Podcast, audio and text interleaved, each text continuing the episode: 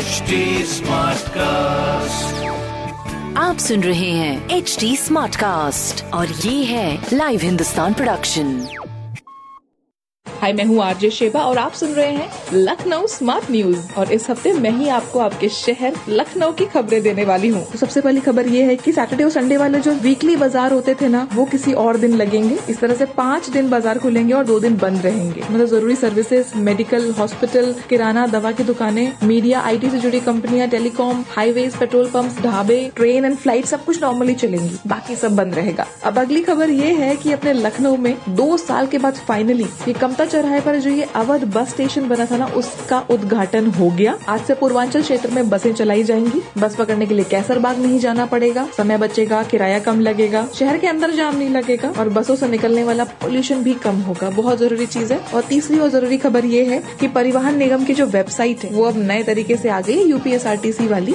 ये तीस साल पुरानी वेबसाइट थी, इसको अपडेट किया गया है। ऐसी खबरें सुनने के लिए आप पढ़ सकते हैं हिंदुस्तान अखबार।